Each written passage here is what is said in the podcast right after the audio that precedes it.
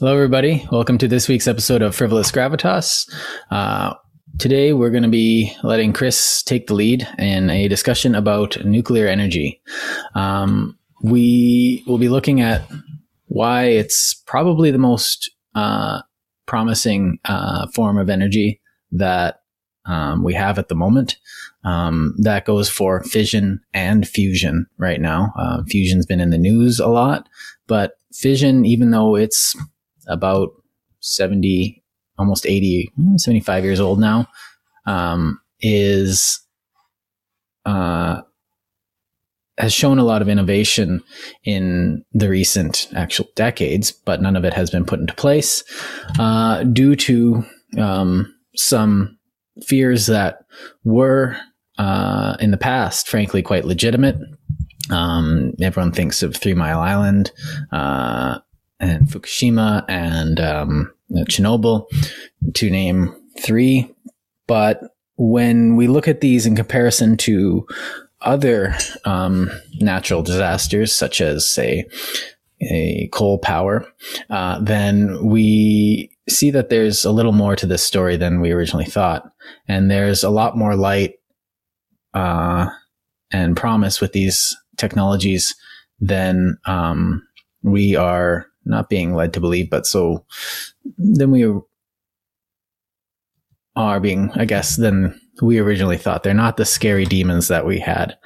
Um, so with that, we're going to go into why these technologies essentially and how they work and why we should be looking at them and seriously and kind of taking off our, you know, uh, hats of fear and, you know, giving them a decent shot at uh, implementation. So with that, I'm going to let Chris uh, get the ball rolling. Cool. Thank you, Jordan. And uh, welcome, everybody, to Frivolous Gravitas. I'm going to start off just by a quick overview of like what we're trying to achieve with a, a fission reactor, like a nuclear reactor, the power plants that we're all familiar with these days. And then, being that I'm not a nuclear physicist, I will do my damnedest, though, to try and walk us through the steps so that just so that we understand, not so that we like memorize it or, or that you study my words, but just to put some context around the safety issues and the environmental concerns and everything that we're going to be talking about afterwards. So to start off, um, we're talking about the smallest parts, but the energy we're getting out of these uh, reactions are based on the strong nuclear force that binds uh atoms together, and when they split, they release energy, and that energy is what we're trying to capture in the form of heat. Don't you mean, sorry to interrupt, don't you mean, um, uh, because an atom is one particle made up of elementary particles, protons, neutrons, and electrons, and that's what mm-hmm. we're splitting, right? Yes. And what, which makes an atom, which when atoms come together, then you get a molecule. Yes, yeah, I, sorry. sorry, I thought that's what I said. Uh, yeah. Bundles of atoms make molecules, yeah. and bundles of molecules make... Yeah. Anyway, that is correct, yeah. So what we're doing is splitting atoms, and that takes one element, and then it uh, produces separate elements. So either two or more other elements split off of one element, and it's the energy that's released in those uh, those bifurcations, those splits. That's the energy that's... We're going to try and harness that heat, throw it through a heat exchanger, heat up some water, water turns to steam, steam turns a turbine, which we're all familiar with, and that's how we get power.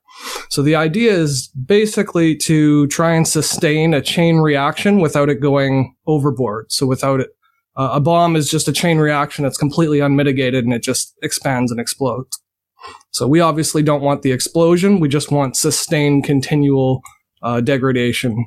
And that's what the power plants do, is they make those controlled reactions happen by having a very controlled environment for the atomic processes. So, um, to start then, I guess we'll, we'll talk about the simplest designs, and we'll use, uh, the basic design just to explain the key concepts and why there's so many types and designs of nuclear power plants. So the simplest design is using water and uranium. Now, the reason we use uh, water is because it can act as both a coolant and a moderator, and it's also the heat exchanger, because water is a great exchange medium for, for heat and producing steam to turn a turbine. Because water is incompressible, you can really heat it up and get a lot of energy out of it. Um, so it's, it's useful on all fronts, and it keeps it really simple. And these are the earliest designs are using water like this. But the problem they ran into was, to sustain a good fission reaction with uranium, they need to heat the water much past the boiling point. And to do that leads into the first biggest problem with all nuclear reactors of this type. Uh, and all the disasters that we speak of, like Fukushima and Three Mile and, and, um, was the other Chernobyl? Yeah. Uh, as our popular ones. Those all happen because of the pressurized water. So when people say there was a nuclear explosion at these plants, it's not true.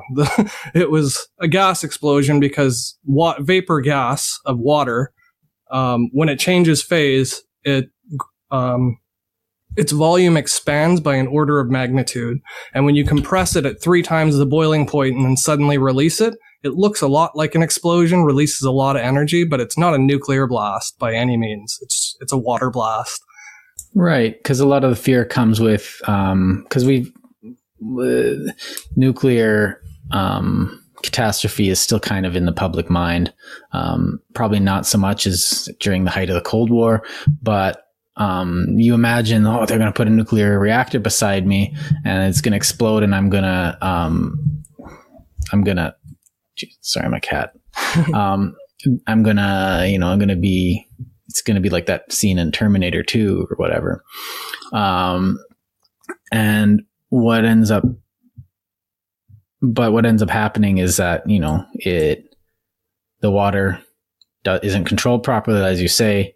And then it's, there's nothing to mediate the, um, the fission process. And then it just, then you That's sorry. Then the failure leads to the, that fission going out of control, but it just ends up releasing a bunch of radiation instead of just going. Yeah, but it's important to note that it's not the nuclear reaction that's exploding in these cases. It's the pressurized water system that's being breached. Right. The water that's used as a coolant and the moderator and the power, all of that is is just expanding into gas, and it does it with a lot of force. So it looks like a bomb, but it's not a bomb. Uh, it's nowhere near the Beirut explosion when they do happen. No, um, or the Halifax explosion if you're on Canada. Yeah. But we'll get into other safety, because that's not the only safety thing, but it, it is the biggest. And it's just for people being cheap and, and using the oldest, earliest designs that we have that problem at all, uh, as you'll see later. Mm-hmm. So um, the Earth has a lot of uranium in it. Um, most of the uranium that we use for the reactors are, I think, two thirty-eight, and two thirty-five is the better uranium. But if you use just one hundred percent enriched uranium two thirty-five, it just, uh, the pro- the, the fission reaction happens too quickly, because fast neutrons and slow neutrons can cause fission. Um, whereas with the two thirty-eight, it, it's mostly just the slow neutrons. So um, one of the key concepts we'll talk about with the design of nuclear reactors, we discussed the coolant already, um, the fuel, which is the uranium. The moderator is what slows down uh, neutrons so that uh, so that they don't escape the process. Like, you want to capture as many as possible, first of all, and you want to use as much of the fuel as possible. So with these old reactors, using about five percent, I think, one to five percent, Uh, enriched uranium to ninety-five percent to ninety-nine percent, uh, uh, just regular run of the mill ground u- uranium. And they use that blend to kind of make sure that the slow neutrons and the fast neutrons are balanced enough that the chain reaction happens, but it doesn't escape. So basically, when you have fission, a neutron hits a, uh, a uranium atom. When it splits, it decays and produces usually two more neutrons, sometimes three. But you get into the problem where if you have high heat, high pressure, and highly enriched uranium, then you get sort of bombs grade, or, or like weapons grade plutonium does the same thing, where you'll get three neutrons regularly. So they'll split two more atoms every time. and it just mm. exponentially expands. So that's sort of what you want to avoid in a, in a nuclear reactor, just for, right. for regular power. So the moderator will slow down the reaction. And yeah, it'll is, slow down the neutrons. So the yeah, reaction the could neut- still be just as fast if you had a different mm. fuel source that could, which we'll talk about too, because thorium is a lot like that. Yeah. So um, only in, in the case of this type of reactor does that matter. But every reactor is going to have a moderator, which slows neutrons, uh, coolant, fuel, and then obviously safety, discharge, and stuff like that.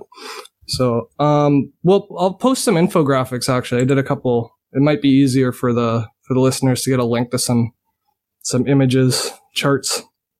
Uh, but large nuclei like uranium and plutonium, they uh, they release neutrons when they split, like I said.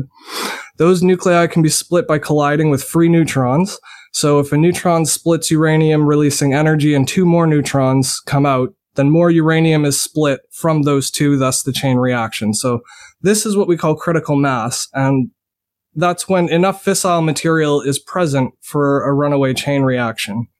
So, um, with that said, we'll set the stage, um, such that each split of the atom from the neutron colliding with it, uh, only takes one single neutron, but not every single time do they, do they split from a neutron collision. That's why you need two with a little bit of probability of three.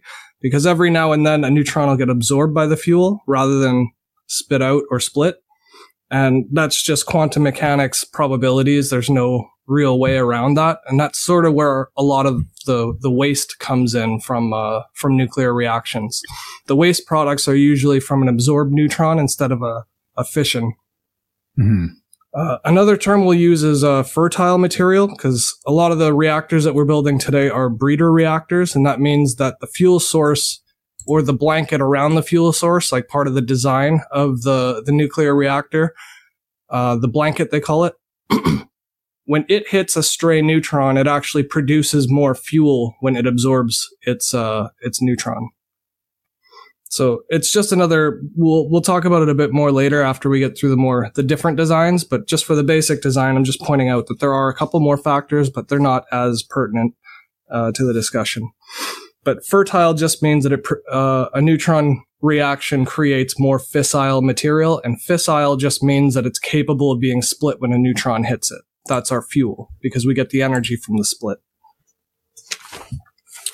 So uranium two thirty-eight, pardon the papers, is more stable than uranium two thirty-five, so it needs fast-moving neutrons to sustain its reaction. That might be in contradiction to what I just said over the top. I get the numbers confused, and like I said, that's why you shouldn't study from this. It's just to give you an idea of how things work. I'm not a nut- uh, nuclear physicist. But, Neutronologist. Uh, nucleologist. It's pronounced nuclear. Nuclear, yeah. I was going to comment too, actually. Way to, way to do it properly.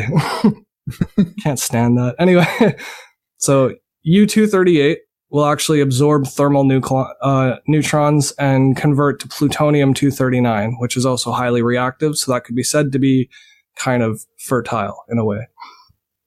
Uh, enriching fuel to increase the ratio from U two thirty-five to U two thirty-eight is the best way to uh to buck the reducing cost and waste and maximizing stable energy output.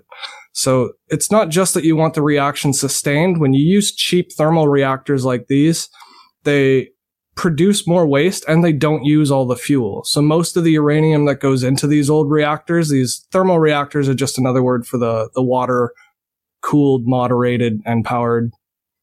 Um, they're all powered by steam, but the cooling and the moderation through water is specific to a thermal reactor. And that's why they need to be pressurized.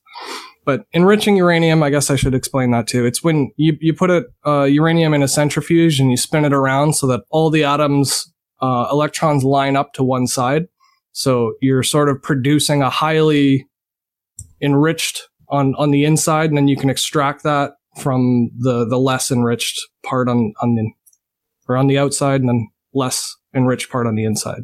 Right. It spreads out centrifugal force. Yeah, yeah. Newtonian physics. Look it up. um, so I'll just describe the moderator again quickly, just so it's a bit clearer because I might be kind of bouncing around here. But there's only like three or four key concepts. So if we drill these in, then we'll be able to go forward understanding better what the options and availabilities are. So the moderator in this case is water, but graphite is another common moderator. Anything that slows down the bounce of uh, uh, neutrons flying around in the core. It's uh, it's used to get the most out of the uranium two thirty-five to the uranium two thirty-eight mixture. As I said, you don't use just a purely enriched fuel because that would just be bad news. So it's, it's usually a very small ar- amount of the enriched stuff that you need. Um, hydrogen atoms in the water. The reason why they're helpful is because they're about the same mass as the neutrons. So neutrons bump into them. They don't react to them. They just get slowed by them.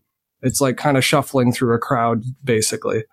Uh, it doesn't work with all elements, but you can do it with liquid metals and liquid salts. And again, we'll get into that in a little bit. Um, yeah, so they impede or slow neutrons in the absorption in U two thirty-eight. Water also works as a great heat exchanger and coolant, which we've already discussed.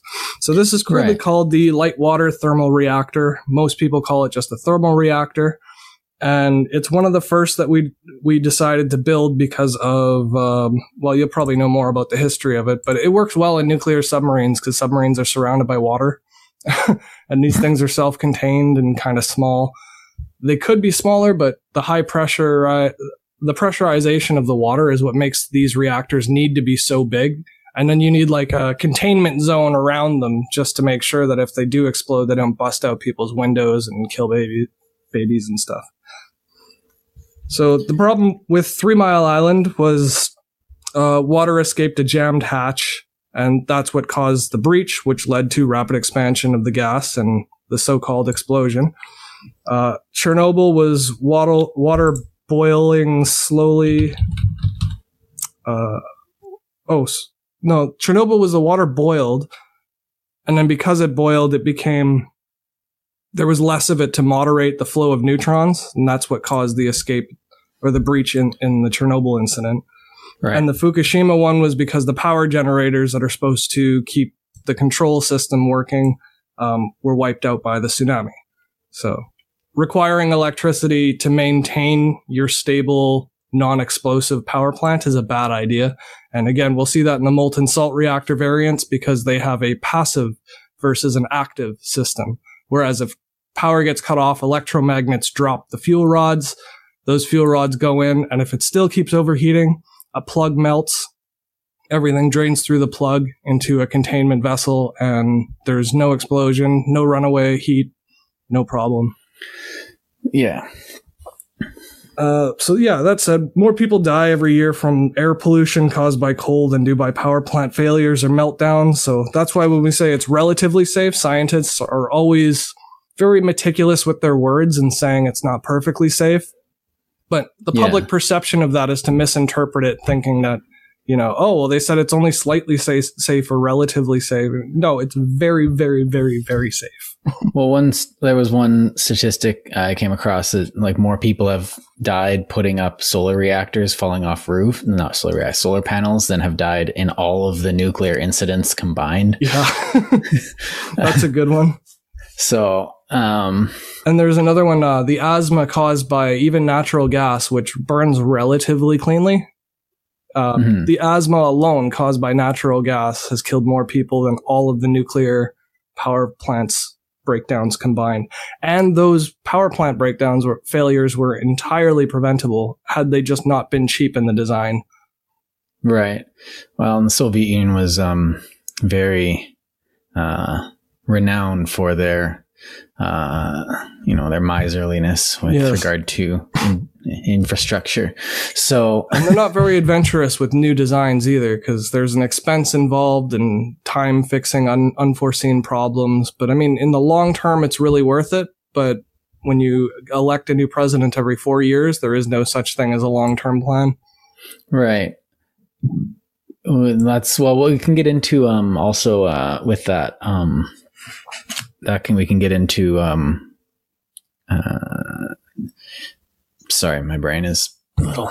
No, no problem. Webby, right? I was just um, going to go into the, the molten salts and molten metals just to, to describe the difference between the thermal and the not. And then I think right. we go from there. Yeah. So with a normal reactor, essentially what it seems like to me, so let me just try and layman it for anybody, is that you have um, radioactive rods or material in a rod, and then you dump it in a um, you dump it in a pool of water, which it'll heat up. And then, because one of the things is, you know, you have this big building, and or this, you know, container or this, you know, thing. It's got that, you know, evil looking symbol on it. Big smokestacks. Yeah, some giant smokestacks. And then what happens is you start to think of this again, like a car or something. It's this magical thing. But all that's happening is that you're just using something different to heat up the water. It's the same way that we produce uh, energy from coal. You heat up water with the coal. It's just th- this method of heating up water is just way more efficient than any other method we have at the present moment. It, you get more in, uh, you get more out than you put in. The problem is it's a lot more complicated because, you know, there's a lot more science involved than just light the rocks on fire. Um, so yeah, but that's um, bound to be the case with any complex system. Right. So what happens is, um, you, you get the, the, that heat. You're turning, you know, this uh, atomic energy into these atomic reactions, the energy in that, it, and which heats up, which tra- is transferred into the water, which then is transferred into kinetic energy in a turbine, which is transferred into, um, you know, it's like a, a magneto, which, you know, changes that into electricity, which then sends it out. It's a lot more complicated than that, but that's it. It's not much more complicated than that, though. Yeah, that, that's pretty bang on. And, and the thing is, the fuel source only needs to be these tiny pellets, because we're talking about like atoms splitting atoms, right? Right. And that's one of the benefits to it. And the fact so, that we're using water to power the steam, it just acts like a normal heat exchanger, like a radiator heater does. A radiator right. heater is a heat exchanger from a hot metal pipe to the air in your room. It's the same thing, but it's just water on both sides. So to me, what makes it complicated are, one, in the Soviet Union, you want we want to power all of nation. So they just make them huge and we don't care. Bill, put them up, put them up, put them up. I don't care. In America, you say, oh, we like power, but you know, there's already an industry. So we'll, we'll tentatively go into this. Um, same with Canada in the sixties and seventies, where just, they wanted to build twenty-two of these. And I think one of them is still online, um, because of the backlash, which we will get into. But what happened in the West here, um, was, um, that you get, um, I don't want to sound like a complete libertarian, but you get a lot of government interference saying, oh no, now you need to do this. You need this safety procedure. You need that safety procedure. What happens is you end up with a stunted development process. So now we're stuck with these reactors that we're talking about is technology that was designed in the fifties. And we, we are, have it in our head that these are the only reactors that we can use. This is nuclear technology. We need to get fission right or fusion right, because fission is a, it's a lost technology. It doesn't work. Well, the problem is, is that you haven't, you, I mean, like we. they, we haven't been innovating on this, and probably going to be going back because, uh, in the, since the fifties, because you know, we haven't been, there hasn't been allowed to, because innovation in this field is very, very expensive. The, essentially what you have to do is to get a nuclear reactor approved in the States. Um, you have to have the entire thing approved. You can't make any changes along the construction process because, you know, there's safety procedures. It has to be exactly as it is. So what happens is, even if you learn something, you can't implement your new knowledge from the construction into that new one e- to make it more effective. You have to settle for um, ten-year-old technology or fifteen-year-old technology, because that's how long it takes to actually build one of these things. So, um, and that's one of the biggest drawbacks too, is that because they're so complex, and what we're doing is, again, controlling a nuclear reaction. That that's insanely complicated. But once it's built, it works. That's right. The thing.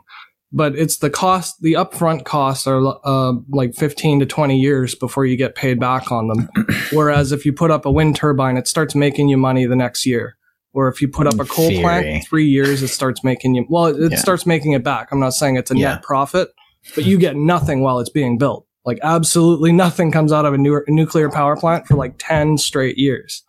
Whereas mm-hmm. everything else that you can build it, you'll start generating power within three to five. But the innovations we're going to be talking about, and Chris is going to be about to get into, I'm going to just a nice little segue for you, is that um, some of these innovations make it cheaper, easier, smaller, more portable uh, than, you know, this big, you know, uh, you know, multi football field spanning, you know, eyesore on the horizon.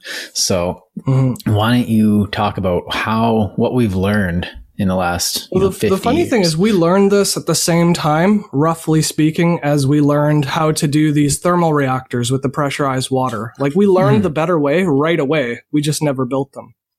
And it, and it's not like some under the under the table or backroom guy who nobody knew. The guy who invented the the other process, Alvin Weinberg, also said that, wait, there's a better way. Do this. And they just didn't. So I'll get into the other thing that uh, Weinberg suggested we do right from the start back in like, what, nineteen fifty-five or something. Uh, I've got the date in my notes somewhere, so I'll probably stumble across it during the show. But um, so molten metals and molten salts are what we're looking at now. And again, the big thing about the size of the reactors was the pressure. So once we don't need the pressure anymore, we can have smaller reactors, first of all. Second of all, they won't explode when they breach. Molten salts will act as your coolant. Um, and that means, I mean, it's kind of weird to think about it, but when you melt a salt or, or lead or something like that, when you get liquid lithium, liquefied metal, you can use that to cool a reactor that runs hotter. The hotter reactor core is going to give you much better power efficiency for the fuel you put in. So point number one, way less nuclear waste. Uh, point number two to that, is operating at higher temperatures is more efficient, so you get more power for the space, which is a huge plus if you're building these giant monstrosities that cost like billions of dollars. Um, they r- remain liquid, but at a breach, once they're released into natural air or they cool, they harden, so they actually solidify and self-contain in the event of a nuclear meltdown, catastrophic failure. Worst thing you can imagine, somebody bombs the thing and it just busts open. All the nuclear... or all the um, the molten the salts neutron. And metals that are used to circulate the system and keep it running will just harden and freeze.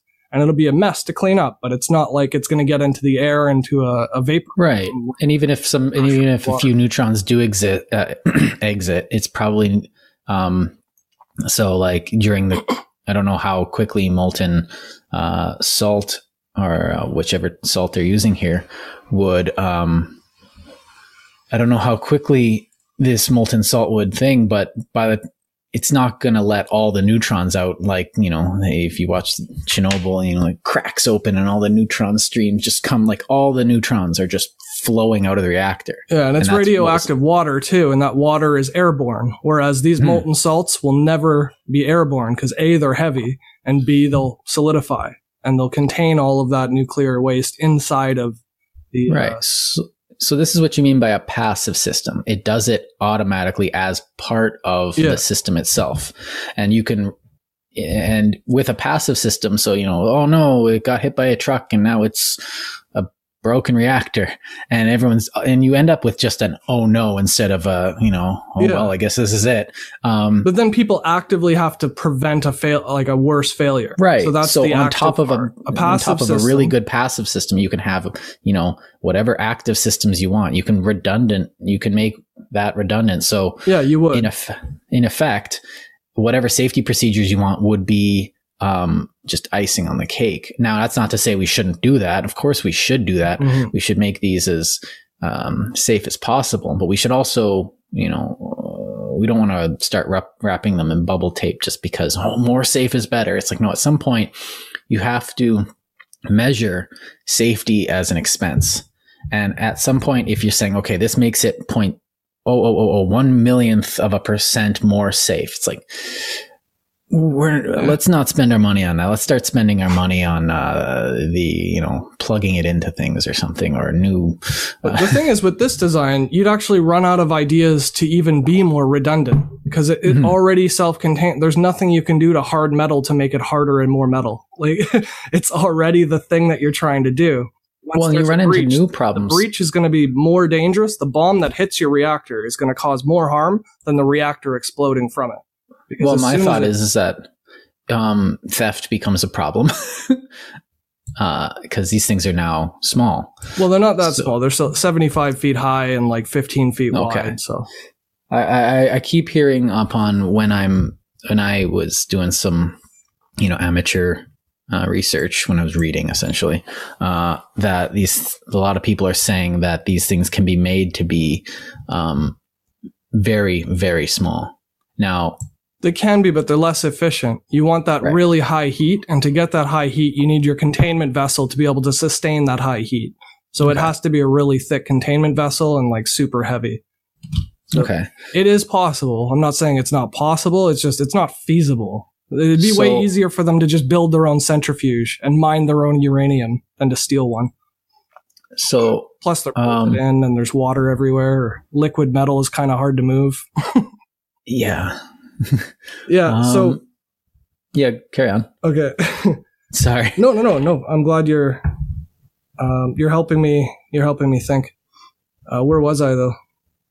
Uh, we were talking about molten salt reactors. Oh, yeah, yeah. Okay, so the other thing is um, with the safety precautions, not just in the event of a breach, without the pressurized system being capable of exploding, you also have the added effect that because you're running a really high nuclear, re- high temperature nuclear reactor, uh, the thing that was preventing us from running more efficient, higher heat was the water that we were using. But when you use a liquefied metal, um, the molten salt, uh, they can run at higher temperatures, but that also means that if they, in the event of a chain reaction or critical mass and it, and it goes too hot, uh, in a meltdown event, the plug at the bottom of the, the core will melt itself. So the plug melts from overheating and then drains into a containment vessel underground. So absolutely no t- chance of contaminating the air or the earth or anything, because that containment vessel is going to be built to, all it does is cool things down. And once the fuel's out from from the liquid metal, then there's no neutrons to produce more reaction, so there's no more heat being produced, and it just it, it calms itself down. That's again part of the passive safety features of this type of reactor design. And uh, Alvin Weinberg was like insistent on this part alone being enough of a factor to to sh- stray away from the high pressurized thermal reactors in favor of the molten salt reactors. So. Um, I'm going to talk a little bit about waste before we talk about thorium, just so that we get the basics covered first, because I think it'll be easier right. to... Because one of the things that keeps coming up when we talk about um, nuclear power is, well, what do we do with the waste? I don't want that. Like, you know, you can't get rid of that. You know that there's nothing we can do. All you can do is, you know, bury it in the sand somewhere, and then it's just going to pollute that area. Or we can, like, like it's expensive to shoot it into the sun, which I think would be awesome. um, but, um, or like send it to Jupiter. I don't know. But like, but if you can get we, nuclear powered propulsion to push it into the sun, it might be feasible to do it. You know what I mean? Right. But at the same time, they like, I do agree that that mentality of, well, we'll just throw it away, um, is like, I, I tend to even do that on my small scale, like in my house. I'll just be like, this is organic. I can mulch it and turn it into soil and grow things in it. Why would I waste it? I don't want to just, well, it's not useful, so I'm going to throw it away. And I don't, I, I personally don't like that mentality, um, because I'm kind of a closet tree hugger. But um, at the same time, um, I think that that mentality also shows a lack of, you know, uh, creative thinking. Like, we have this material and it's, we're going to have a lot of it. What can we do f- with it? Let's put some thought into that. And I think a lot of people have. Um, so, but again, besides- that was only ever an issue because we used the wrong reactor design. Like, we chose the reactor that only uses one percent of its fuel. So Darkest we're going to have timeline. More waste. And that, that was just because of wartime mentality and nearsightedness, like political myop- myopia, as I call it. Well, and but, a lot of, like, around the time that, um, this, uh, where is his name? I got him here. Um, Weinberg. Um, when he was, he became, um, director of the laboratory in nineteen fifty-five. Um, the world had just seen, um, about ten years previous to nuclear uh, attacks on civilian populations. And it had in its mind as a, um, the Korean War had just ended, where nu- tactical nuclear weapons were a viable strategy of offense um, on um, approach, like uh, armies and bases and whatnot. Mutually now, assured destruction. Yeah. Now had the, it's almost, um, one of the things that almost probably saved us during the Korean, Korean War, um, you know, argue in the comments, but the fact that the Russians had nuclear weapons saved the world from a nuclear war, because the Americans might have used them again, um, in the Korean War against the, uh, North Korean and Chinese troops. So, Uh, but nobody would have been able to retaliate, but that would have also, you know, that's a use of nuclear weapons in war. We don't want to get used to doing that. Uh, I mean, pointing that's how you feed at, terrorism for generations. Right. So what ended up happening, and rightly in people's minds, is that they became afraid of nuclear Um, stuff, but they didn't know what they were afraid of. And this, we see this today. People don't understand the things they're afraid of. There's things that even when you do understand, there are worse, you can still be afraid of them. Mm-hmm. Um, and that nuclear weapons are one of them, but nuclear reactors, um, you were cast in the same mold as that. So they like nuclear reactors can explode and we're going to, it'll just be like, you know, I don't want my town to become another uh, Hiroshima. Yeah. And but, that's like comparing a controlled sustained reaction that's built to go slowly with something that's built to expand as quickly as possible. Like right. apples to oranges. How, how can we release as much energy as possible? Well, yeah. Let's just put a bunch of T N T in a steel case. But the, and then... the fears are legitimate, but they're not relatively sound. And that's sort of no. what I want to dispel today. Uh, in talking about nuclear waste, because first of all, like I said, the thermal reactors only use one percent. So that creates ninety-nine percent of all that you bring into the factory comes out as waste. Mm-hmm. That's ridiculous, first of all.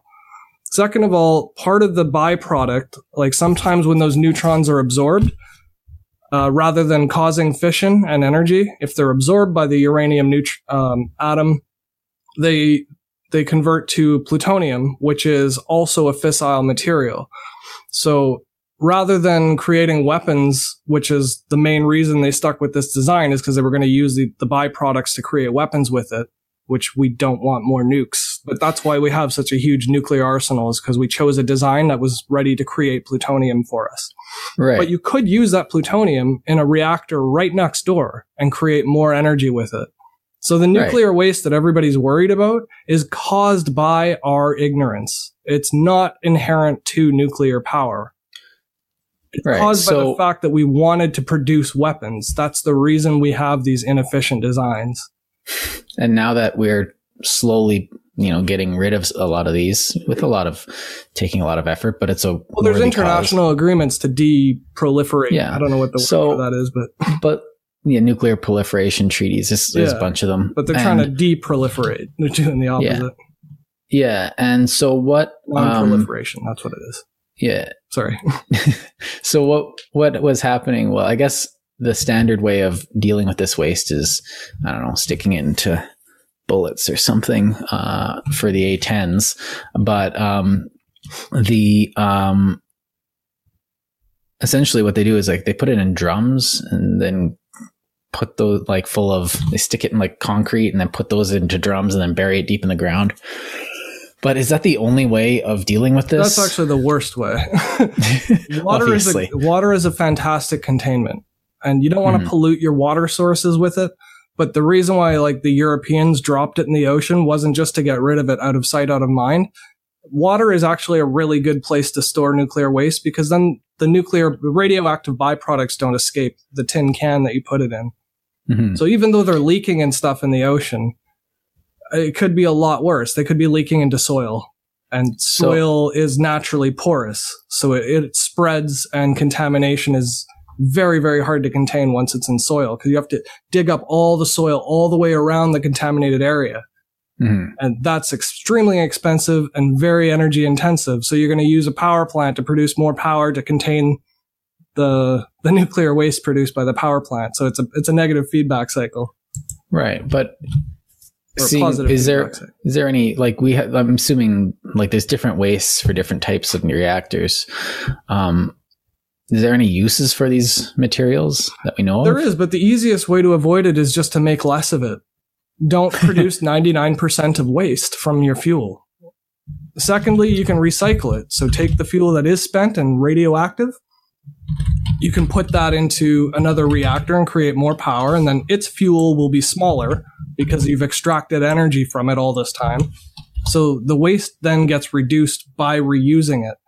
Another factor to consider is um, the half-life of the byproducts. So in a thermal reactor, you're creating half-life products that have like three hundred thousand year light time to decay. So they're radioactive and dangerous for like three hundred thousand years. Whereas if you use a thorium reactor, you create so much less byproduct, and we'll get into that in just a minute after we talk about waste here, but it, it creates so much less byproduct. And the byproducts that it does create only have a half-life between one hundred to four hundred years, which is a long time. But I mean, a concrete structure can last four hundred years, so you can put it underground safely and it'll never bother you in a, in a cave or an abandoned mine or something like that. You just fit the mine to, to suit it. You don't just dump it into a dirt hole. But I think Finland or something's doing a huge storage facility right now underground. They're, it's like a ten-year plan, or maybe it's Norway. I can't remember exactly. Maybe you can look that up while I describe yeah. thorium. So but there's a huge um, underground storage facility that's being built out in Europe right now. One of the, I came across this that essentially says that they can, a lot of what's happening is they're recycling ninety-seven percent uh, of, or ninety-four percent of um, what's going on. And then uh, they, the rest, the four percent are immobilized by mixing them with glass through a process called vitrification. So mm. these guys aren't, like, they're not just dumping it in the ground, and they're they they know what they're doing. They're not just being like, "Oh, don't need this anymore. Let's just dump it." So they did like, used to, be, to do that, and the Russians, yeah. I'm pretty sure, did that, but we don't anymore because this isn't nineteen sixty. Yeah, so we can't just say you know, like just we can't just be righteously indignant about this.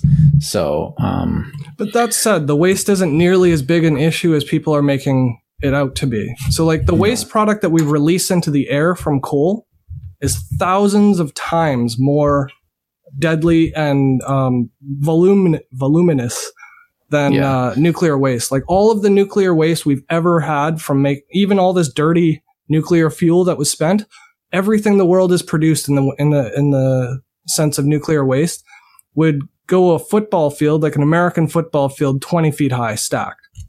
It's a lot, but it's like a hundred years of industrialization, and that's it. twenty feet right. high, one football field. Now, because we're getting energy from atoms, not from blocks. Now, one other thing, when like the so like London, for example, during the height of the Industrial Revolution in the Victorian period and up to about the nineteen sixties, was you know just burning coal constantly, wooden coal. And what was happening is you get a lot of, you know, asthma, you get a lot of C O P D, you get a lot of everything. You, Cystic you get fibrosis, you get like congenital disorders, you get like heightened um, psychological uh, conditions. You get and all the this contamination stuff of your water sources from the plant, because the plant uses chemicals and water to make that fuel and to clean right. our equipment and to extract coal. So like so. the, the London fogs were, Um, they were these toxic um, smogs that were going around because they're like people were dying just breathing in the air.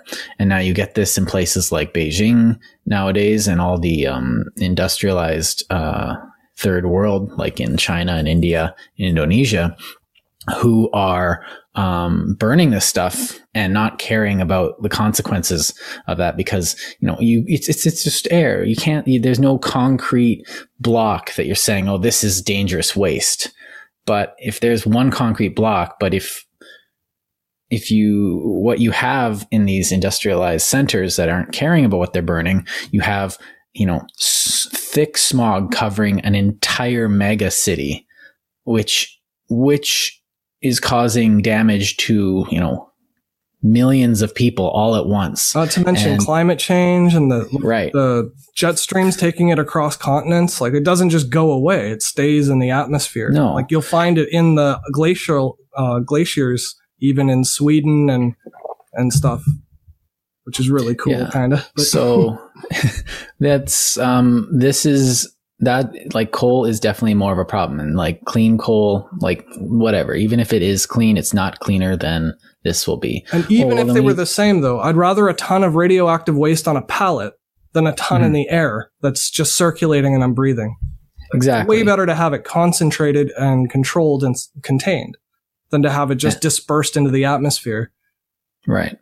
And wind and solar are, they just, the, the efficiency numbers just can't compete with either of them. So, you know, what do we do? Well, we have an answer right here. Mm-hmm. And to that end, what is thorium? Um, okay, well, we'll get into that right now then. Um, so we're going to be talking about fast reactors compared to thermal reactors, and they work kind of similarly, but they're kind of confusing just by the, the nomenclature. So a fast I'm reactor works quicker because it can use those fast neutrons. You don't need as much of a, a moderator, but also because they operate at higher heat, they're more efficient just inherently by the spectrum of heat output if you look at the charts and graphs of how energy is produced from fission. Um, so you try to burn, you can try to burn more fuel, including like U two thirty-eight, and uh, it creates actinides just the same, or actinides are just another way of the, saying the byproduct of the waste. You can create actinides from neutron ex- absorption while releasing energy, and this is done by reducing moderator and coolant demands using molten salts or metal Um, at low pressures instead of at high pressures, like you need to to keep water in a liquid state while you're over overheating it. So if you keep water in a state overheated, the most you can put it at is about three to four hundred degrees Celsius, um, without needing more than like seventy atmospheres of pressure, which is enough to make those explosions when they breach. But when you don't have that pressurized um, pressurization necessity on there, you can run at the most efficient rate of fission reactions, which is closer to the five, six hundred degree range. And you can do it safely because any containment breach will instantly cool from the air and harden and solidify like we talked about before. Mm-hmm. Not to mention the freeze plugs, which will melt and drain if there is a, a, a meltdown event or some problem. The way thorium reactors work is slightly different than even just regular fast reactors. But I want to focus on thorium just A, for the time, and B, for it's the most effective method that we have so far that's known. Uh, unless ITER works, because if fusion reaction works, then we might even have to skip all this. But in my opinion, you should probably have more than one source of power anyway. So yeah. Uh, I'll get into the thorium reaction process. It's it'd be good to have both tools in our belt. Um, like the the fusion does seem promising, and I'm actually everything I hear about it is seems very. Um, uh, I'm tentatively optimistic, as I I'm uh, want to say, but um, the thing is that we have a technology that we can use right now. We can build mm. it. We can we can break ground tomorrow. Um, there's probably people who've been chomping at the bit with, you know, their papers going like, oh, I've got the plans right here. I want to talk to the politicians in the in every country. You know, there's just some physicist in sitting in his room going like, ah. So um, we do need to keep throwing money into fusion because that's what we do. That's the future it, of the future. Yeah. So we need to keep pushing forward. Just because we have something just doesn't like, uh, but you'll still need power to create power, right? Like we're going to need mm-hmm. the trucks that do the mining for all the metals and rare earths and stuff that build fusion reactors are going to need to be powered somehow. We might as well have them electrically powered by another reactor that right. produces less waste. You know, until My we build also, nothing but fusion reactors in a few thousand years or whatever it takes, because they're really complicated. Again, it's like another order of magnitude more expensive to build these fusion reactors than it is to build regular fission reactors, but that's just because mm-hmm. they're new. Like, you refine processes and you make modulation and you, you compartmentalize everything into small chunks so that it's manageable to do at scale. But first you have to build it, and then you have to solve all the problems from building it. And that just takes time.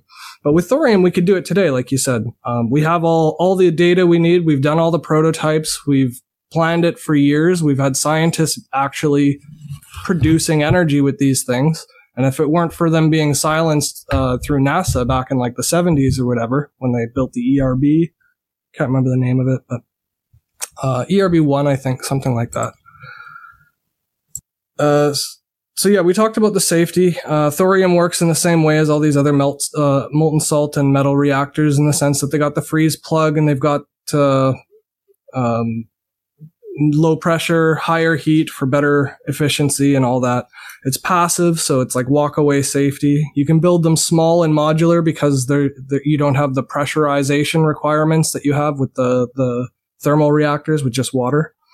Um, the safety, an additional safety measure of these is they have, uh, as I sort of mentioned to earlier or alluded to earlier, um, in the event of a power outage or a tsunami or something like that, uh, the moderators that are suspended inside the, the reactor core that uh, help sustain the fission reaction process, they're held on by electromagnets. So when the power gets cut, these magnets lose their magnetic strength.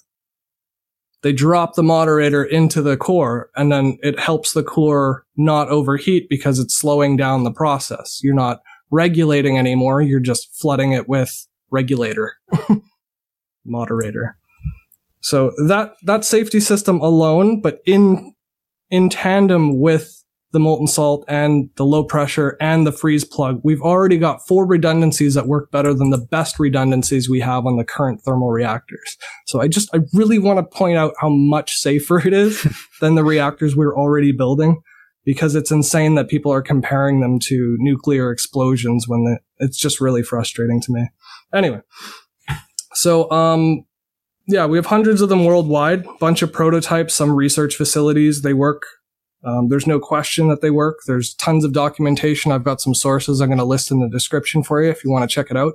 China's been really good at checking into this, actually. They've, uh, some of the easiest information to find has been through China, believe it or not, because the government of the states has been suppressing it for so long. It took Kirk Sorensen to sort of be a whistleblower because he used to work for NASA. So when they released the paper to NASA employees, and he's the one that spread it out to the public saying, hey, everybody should see this. Why are we hiding it? Yeah. Well, China wants to look smart. So they'll be like, oh, look, we're, you know, what we're talking about here is a bunch of papers. So yeah, well, the thing is they're forward thinking. Like they've got a dictator who can actually think twenty and thirty years down, down the line. And he wants to be remembered as like a genius leader. Right. And to do that, you need to make big plans, but they have to make sense. Yeah, um, like invade Taiwan. Well, to the Chinese people, that makes sense because they think it's theirs already. But I, I don't even want to get into that. Yeah, I know. um, so for light water reactors to run efficiently, they need about seventy atmospheres of pressure, like I sort of mentioned before. Uh, two fifty, three hundred degrees Celsius. Uh, Fukushima Daiichi was a gas explosion. Yada, yada. I think we covered all that mostly. Mostly. Uh, mostly. Oh, yeah, that's the other benefit, too. Uh, molten salts and metal. I told you that they can run at higher heat, which is more efficient, but they also have a higher range of heat that they can operate in. So even if there is an issue or an error, you have much more time to react to it because you've got like a one thousand degrees Celsius range of acceptable temperature as opposed to just like fifty degrees exploding the cap on your pressurized vessel through the water right. thermal reactors. So fast reactors are not only more efficient, produce less waste, they're safer times four, but they also give you more time to react to a cat- cat- catastrophic failure, which is like just more than enough reason to pursue, in my opinion. But um, we talked a bit about the waste and the drain tanks. So if you want, I'm gonna I'm gonna maybe just post a link to some of these graphics, and they're just sort of like the breakdown of how uh, thorium splits or becomes other other products through the fission right. reaction. But I'll explain it briefly just because there's a point of note on here to say about um, the weaponization of the byproducts. Whereas the other nuclear reactors, their um, actinides, the, the waste, one of them was plutonium from when it uh, the uranium absorbs a neutron instead of splitting from it. And that could be cre- uh, could be used to create weapons, so they can weaponize the waste. Whereas with thorium, it first converts itself upon um, taking in one neutron. It splits into two or sometimes three um, other neutrons to sustain the reaction, but the thorium itself becomes protactanium two thirty-two, and then that degrades after about thirty days to uh, uranium two thirty-two, and then that degrades to thorium two twenty-eight, and then thallium two oh eight, and then down to plutonium two oh eight, which is not useful. Um, the the, plut- the uranium two thirty-two is really important, though, because that lasts about seventy years, I believe, and that impedes weaponization of production of bombs and stuff. So it's not just that it can't be used for it, but if there's even trace amounts of it in your waste product that you're trying to repurpose into a nuclear warhead, it'll actually prevent the warhead from functioning properly unless they, they separate it and chemically um, distill it out, which is, again, labor intensive. They might as well just make their own enriched uranium. So mm-hmm. it's uh it's not even worth stealing, basically. But this only happens through the thorium reaction chain. It doesn't happen through the straight uranium or the water or plutonium chains. So thorium right. has the added benefit of being less weaponizable, if that's a word. Uh, the protactanium, one of the downsides to thorium, though, is that you have to wait thirty days for it to, to decay into the useful u- uranium two thirty-three. But not such a big deal, because once you've got modular or scalable operation, you just have one tank every week sitting yeah. there fermenting, basically. It's kind of like a brewery. So that would only power. be a problem for the first month. Yeah. It, and then so it's like, but that's, that's, so it's one month. That's it. When it so takes you, you can, fifteen years to build the facility, it takes one month to start. And then you yeah, you can have it show up that. a month early. Yeah. so, or you can have really... it sitting there waiting even while the thing's still being built. And then if you don't use it, you don't use it, whatever. You just re-enrich it if you need to. Like, yeah. Um, so the fission products that you can use from the thorium chain reaction, Uh, you'll get sometimes an absorption, and sometimes the neutron will split and produce two more neutrons to uh, keep going. So it's uranium two thirty-three, two thirty-five, two thirty-eight, plutonium two thirty-nine, and plutonium two forty-one. Don't have to memorize that all. I'm just describing the fact that you're getting fuel out as your waste product. Even after you've produced energy, you mm-hmm. use that to produce more energy. So it's it's sort of like eating to get fuel into your body and then eating your poop again. To put it grossly, it's kind of that, that that one scene in The Martian where he's taking all their um, he's taking all the the crew's uh, solid waste and using that to um, that's grow a much potatoes. Better analogy. Yes, it's like fertilizer. yeah, uh, night soil. Uh, don't use it only in an emergency. Um, so. What we have here are viable alternatives, um, and um, to me, this sounds like win-win-win, because you have. Well, I'm living in Alberta, and everyone's talking about oil and whatnot, and I, I'm not against oil. One of the reasons I'm not against oil is oil is not going away because plastics are infinitely useful. um, you know, yeah. Anything that's oil-based. Just, you know, we don't like the idea of um, just putting oil waste into the air. But, you know, we have tons of oil-based products that are um, better, cheaper, easier because we use plastics. Um, like not everything needs to be carved wood or stamped metal or something. Um, and so the oil industry is not going to go away. It might shrink. But the other thing is, is that if you're worried about, oh, you know, I work, I don't want to lose my job. This will create new industries um, every day. So, you know, some people need to build those reactors. We need more engineers, new engineers who understand this stuff differently. We need, um, you know, recycling nuclear waste uh, is a, an entire in- industry in itself. Mm-hmm. Um, you know, we, this is going to, um, you know, you build a nuclear reactor in a town, and that town now has its own industry. When you know, it's not sleepy anymore. Um, so, and from these, so you're not getting rid of all the thing. Now, maybe coal might hit the road, but like we're not going to be burning it in that m- amount. So, what's the problem?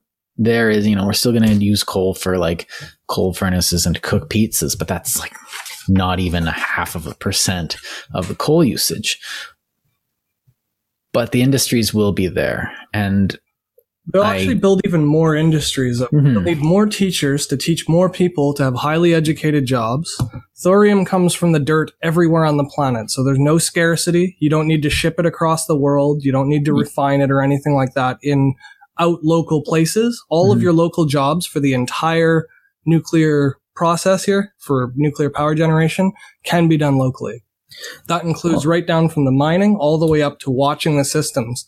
And instead of pumping oil on a rig in the middle of B F nowhere, getting, you know, risking losing life and limb and braving the cold, your job will be to sit in a in a facility that passively safeties itself. Right. You'll get paid and the same amount of money to sit there and watch a machine not fuck up. Well, and the efficiency of this will allow us to engage in um, new... Um, because uh, there's been a few technologies that we also have that unfortunately need um, large amounts of efficient electricity generation. And one of the first one that comes to mind is desalinization. Mm-hmm. That's a huge so one. Right now in places like um, Chile uh, and all over the Arab world and, you know, Saharan Africa, the problem is getting water because there just isn't any. So if you're by the coast, what you do is you desalinate the ocean. So this gives you two things. This gives you water and salt. But the thing that you need to do to change this, to, you know, make this reactor is to add energy. Uh, this chemical reaction is to add energy to it. And it, that's where the whole process becomes prohibitively cost. Uh, uh, the, the cost of it becomes prohibitive. So when you have a nuclear reactor in town, uh, then it ends up like you you have this constant stream of cheap electricity coming in. You can now fuel uh you can now bring cheap water to um you know cities and countries that would not have had that. Right now um like Dubai is spending you know billions and billions and billions of dollars on energy for their desalinization when they don't need to. It, they can do it cheaper.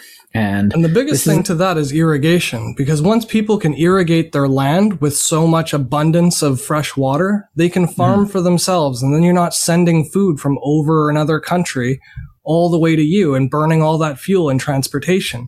Like it, it's about, all these compounding effects of having a localized economy that help it. Or how about this? Hi, uh, Uh, mixed, we have these new L E D lights mixed with um, a constant power source. Uh, now you can do hydroponics cheaply mm-hmm. and effectively without with uh, and efficiently. And there's not as much um, what do you call that stuff? Um, uh, waste inefficiency in the in in in, in the realm of um, thermal waste. So just heat, you know, build up um, because the heat, the energy needs to go somewhere, but you still need the power, and the, the light bulbs aren't going to be exuding as much heat anymore because, you know, they don't need to. It's just the nature of how those light bulbs work. So now we have this other industry, this new farming technology where we don't have to use up all the land. Uh, we can, you know, build down or build up and just have, well, that skyscraper is full of farms. Yeah. And, uh, and it now, would be feasible. Yeah. It's completely feasible now. All we need is the energy. And, um, the so, other big thing along that line too is carbon capture. I like was just the, thinking that. Oh, yeah. Sorry. I'll let you. Yeah. No, go on. Because you were, sorry, yeah, I get so. so into this stuff because it just drives me crazy. They're not already doing it, but like carbon yeah. capture, if we want to reduce emissions and we can't find ways to do it, even if you build this power plant, you can use that power to reduce um, carbon in the air.